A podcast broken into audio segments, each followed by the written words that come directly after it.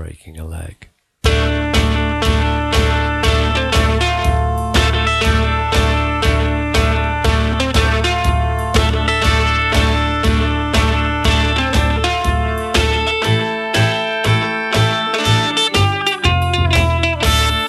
Breaking a Leg. Uh, this is the podcast where I'm trying to document the creative process behind a show, a full length stand up show I'm going to be doing in just over a week's time now at the Gulbenkian Theatre in Canterbury on the 6th of December 2015. And uh, I think what I'm doing with this blog is of interest to practically nobody, but I find the idea quite interesting myself. The idea of sort sort of recording my feelings about a creative process, not afterwards when the end result is known, but during when we don't even know if the show's going to be any good yet. And um, it's I'm you know I've I've got just over a week to go as I said, and uh, what I'm doing at the moment is rehearsing. Now, ideally, I would rehearse with an audience, but I can't do that because I haven't got any preview gigs that I have access to. Uh, I mean, I suppose I could have set set them up, but I mean, at the moment, I think we've got something like ninety tickets gone uh, for a theatre with a capacity of three hundred thirty or something. So, you know, the idea of dividing that already sort of small audience by doing preview shows first. I mean, it just doesn't. It's not going to add up. Besides which, I mean, I have. I, I have a full time job working at the University of Kent, and uh, I only have limited time to work on this. So I'm doing what I've had to do before, which is rehearsing. And I've already done an episode of the podcast about that. Um, but I wanted to talk particularly about the emotional aspect of creating something because at the moment I'm torn between kind of starting to get excited about the show and nervous too, it has to be said, and feeling a kind of nagging worry that every single thing I say on stage might be unfunny. Now, you know, that's always true. When you're a comedian, you, you never know what's funny until you've tried it with an audience. But it's a particular emotional phase in the creative process. Now, I found yesterday at work, I, went well, I went looking for it. I didn't find it by accident. Um, something I read when I was doing my PhD nearly 30 years ago. It's a book called Humour and Laughter Theory, Research and Applications, edited by Anthony J. Chapman and Hugh C. Foote. And it's a psychology collection of uh, essays about different aspects of humour. But there's a particular one that I remembered, and I, I you know, it took me a little while to track it down because I haven't read it for years and years. But I reread it yesterday, and it was very interesting to me because, as I say, I think that thing of the creative process while it's happening is something that's probably not documented in, in the field of popular entertainment or comic performance very much. And this doesn't do that exactly, but what it does do, well, it's called. It's, I should just say it's it's it's a chapter called "Humor as a Creative Experience: The Development of a Hollywood Humorist," and it's by William F. Fry Jr. and Melanie Allen. Basically, what they've done is they've interviewed a load of professional comedy writers, and much of the chapter is dedicated to sections from an interview with just one of them and uh, who, who they call Nathan, although that's not his real name. And he was a very successful comedy writer. Apparently, they give examples of his, his success. But um, what's interesting is it chimes really strongly with the experience I'm having just now. So if I turn to this page here, he he puts three phases in the creative process.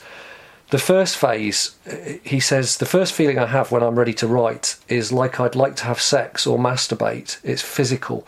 I want to make love, and if I'm not careful, I'll do the sex and then not be there to do the writing. And then the third phase he describes as a wonderful period, also physical, which could last for a week or a month, where everything is going so well. It's just, well, the only way to describe it is one extended orgasm. Everything is gushing, everything is just gushing. When the muse is with you, once you're at this point, you just keep going and going. All the difficult problems are behind you.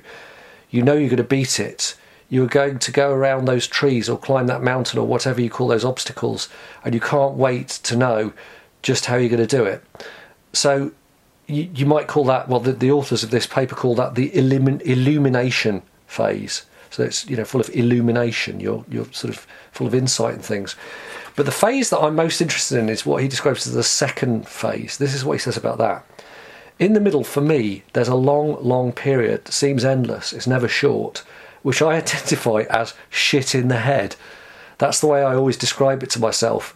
It's something like a sound, and I'm afraid nothing is going to come through this morass. Nothing is going to escape or break through, and I can't motivate myself to do anything, least of all write.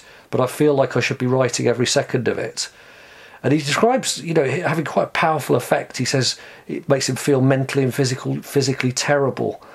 Um, and and then his wife, they also interviewed his wife, and she describes him during this time as being totally preoccupied, non-communicative, irritable, and feeling desperately the need to be alone. And uh, yeah, I mean, this is. I'm not sure about the uh, the descriptions of the first and the third phase, but the second phase, that feeling of difficulty and struggle and preoccupation, is definitely what I've been feeling.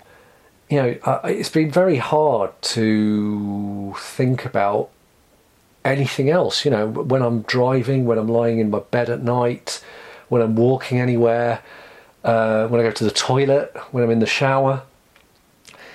It's always thinking about the show, thinking about a bit. How could I do that better? How could I do that better? And uh, the feeling of stuckness and obstacle is definitely there. It's it's what it is at the moment, what I'm trying to do is cut down the show because when I ran it on Sunday, for the first time, I sort of ran the whole thing, and it was an hour and forty minutes, and I just think it just doesn't it doesn't warrant that kind of length.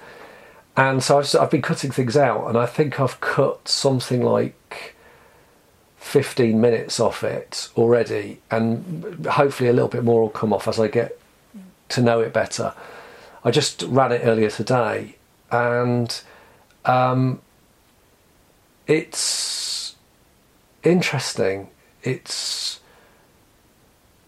I mean, I the problem is at, at the moment is I've been cutting things out that I felt less comfortable with, or that I thought weren't as funny, or just slowed it down. And there are more things I could cut from it, but there comes a point where for a start, you don't know what's funny. So you could be cutting something out that might be the funniest thing in the show. That's difficult. So you're only working on instincts, and at a certain point, you know, your instinct might let you down. Another thing is that this isn't just about being funny. I want this show to be like a proper narrative arc. I want there to be a sort of, without wishing to sound too wanky, uh, to, a, a, an emotional arc to it. You know, where, uh, you know, and some kind of insight as well. That's what I'm hoping for.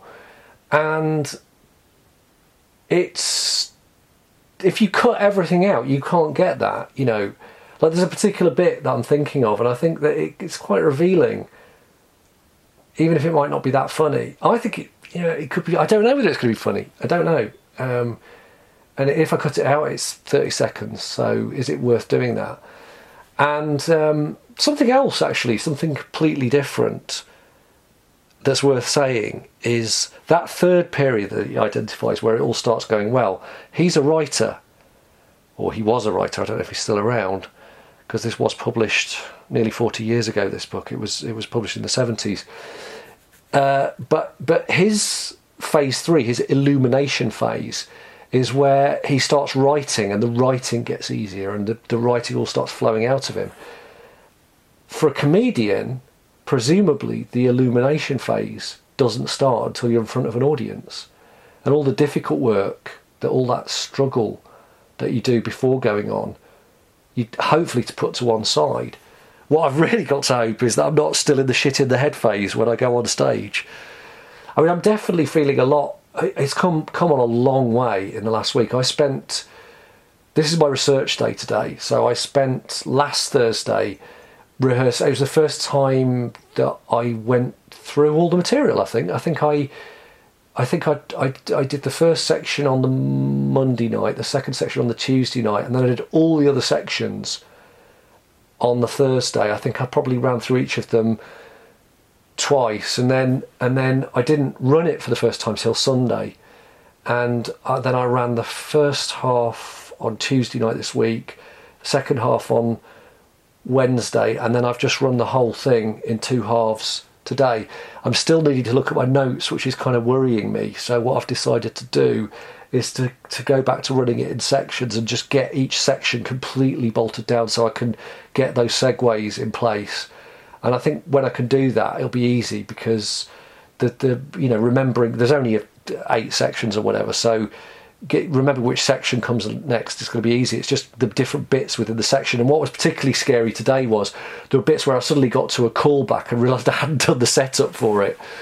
Uh, that's a better thing to happen. Yeah, I, I, might I might deride rehearsing, but I'd much rather uh, that happens in my kitchen than on stage in front of ninety people. Um, the other thing that happened today, which was really really interesting, there was one bit in the show which I can't quite remember which bit it is. I know it's one of the sort of emotional bits but oh, I, I, do remember which bit it is. Uh, it's where I talk about the side effect of one of the pain meds I was on, and uh, the struggle I had with that. And actually, I started really connecting with the emotion of that thing happening, sort of eleven months ago, whatever it was, and uh, it was weird because I was almost like crying, almost crying for real. And uh, if I could get a bit of that on stage, that'd be great. But I don't want to force it because that is one of those things that I mean, actors work with that all the time. You know, the idea of emotion memory, so that they can control their emotions like a musician playing an instrument. But uh, I'm not an actor, so I'm not going to do it that way. And besides which, emotion memory is different anyway. You use your own emotional memory to represent the emotion in a fictional character, whereas I'd be using my emotion memory to uh, recreate my own emotions. There's no distance there, it'd be a bit weird. But you know, what I'm hoping is that the structure of the show is so nailed down by the time I come to perform it that I have the freedom to really think my way into what I'm talking about uh, and hopefully get some real emotion into it. Uh, and laughs. Be good if I got some laughs too.